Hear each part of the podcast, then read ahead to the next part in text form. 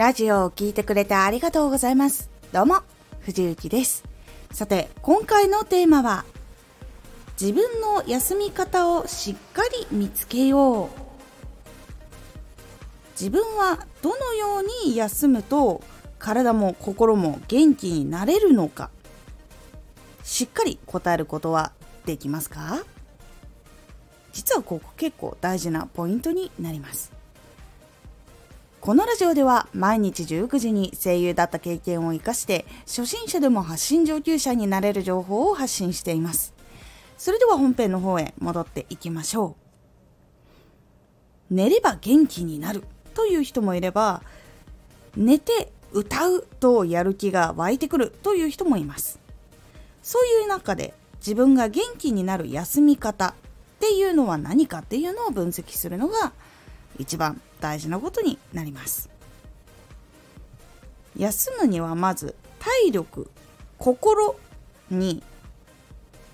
エネルギーを与えるために非常に大事なものは、まあ、第一にはやっぱり適切な睡眠時間になります。人によってそれぞれ6時間っていう人もいれば8時間っていう人もいれば3時間っていう人もいると思います。なのでそれは自分の体に合った睡眠時間。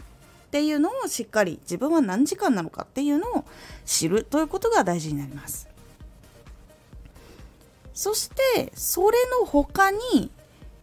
読書だったり映画鑑賞だったり運動がいいっていう人もいるしカフェタイムをする人がいいっていう人もいたりカラオケをするのがいいなどなどそういうのが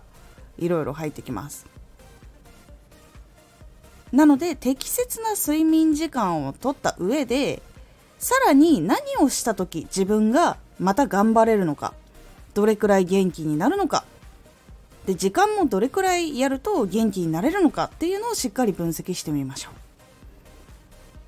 そうすると自分がこう疲れ始めたなとか疲れ感じてるなとかストレス感じてるなとかエネルギーちょっと下がってる気がするなっていう時よしじゃあ今これくらい時間あるからこれをしようっていう風になれるので自分の休み方エネルギーの湧き方そういうのをしっかりと理解していると自分がどのタイミングでどう休むことが一番いいのかっていうのが分かるようになるのでおすすめになります。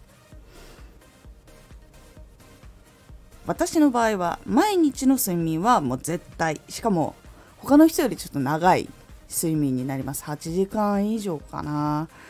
くらいはちょっと寝ないと頭がついていかないっていうのと体も全然回復しないっていうのと逆に体の調子が非常に悪くなるのでご飯とかも食べれないみたいなぐらいの体になってしまいます。で睡眠はマスト。で他にアニメ鑑賞とかあとは音楽とかあとは小説もそうだしビジネス系もそうなんですけど読書。そしてあとは歌うことです。歌うのは聞いてくれる人がいるとなお嬉しかったり私はします。一人でまあやる時もあるんですけど、まあ、やっぱり寂しいですね。っていう感じでこれをやると絶対に回復しますって。一番エネルギー量が高いのはやっぱ歌うことですかね。こう全身全霊でしっかりとこう伝える届けるということを意識して歌った時のやっぱりエネルギーの上がり方でよしこれからもこういう風にやりたいぞとかそういう風なエネルギーが一番湧きやすいのでこう前に進みたいとかのエネルギーを貯める時は歌うことが一番私の中ではエネルギーが高いものになります。というふうに自分はどのように休めば次の行動にどうエネルギーがいくのかっていうところをしっかり理解しているとじゃあこれを優先的にしようっていうふうにできるようになるので何をしようって考えていてこういつの間にか時間が過ぎてしまってあれ何もやれてないっていう風になってその何もやれてないっていうのがマイナスエネルギーになって自分の足引っ張ってしまうっていうのが一番もったいないので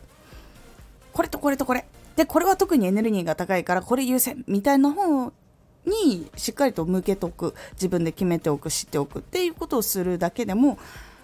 1日無駄にしたってことも少なくなるし何時間あるからじゃあそのうちに1回エネルギー貯めようってこともできるようになりますので休み方が自分で分かるようになる。っていうのがあるのでしっかりと自分の休み方というのを見つける。そうすることで自分の回復も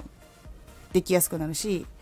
いわゆる疲れすぎて失速をするっていうタイミングを減らすことができるっていうのがあるのでぜひ試してみてください。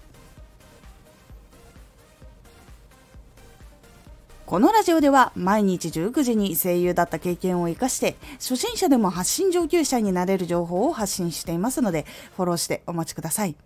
毎週2回火曜日と土曜日に藤雪から本気で発信するあなたに送る上級者の思考の仕方やビジネス知識などマッチョなプレミアムラジオを公開しています。有益な内容をしっかり発信するあなただからこそしっかり必要としている人に届けてほしい。毎週2回火曜日と土曜日。ぜひお聴きください。ツイッターもやってます。ツイッターでは活動している中で気がついたことや役に立ったことをお伝えしています。ぜひこちらもチェックしてみてね。コメントやれた、いつもありがとうございます。では、また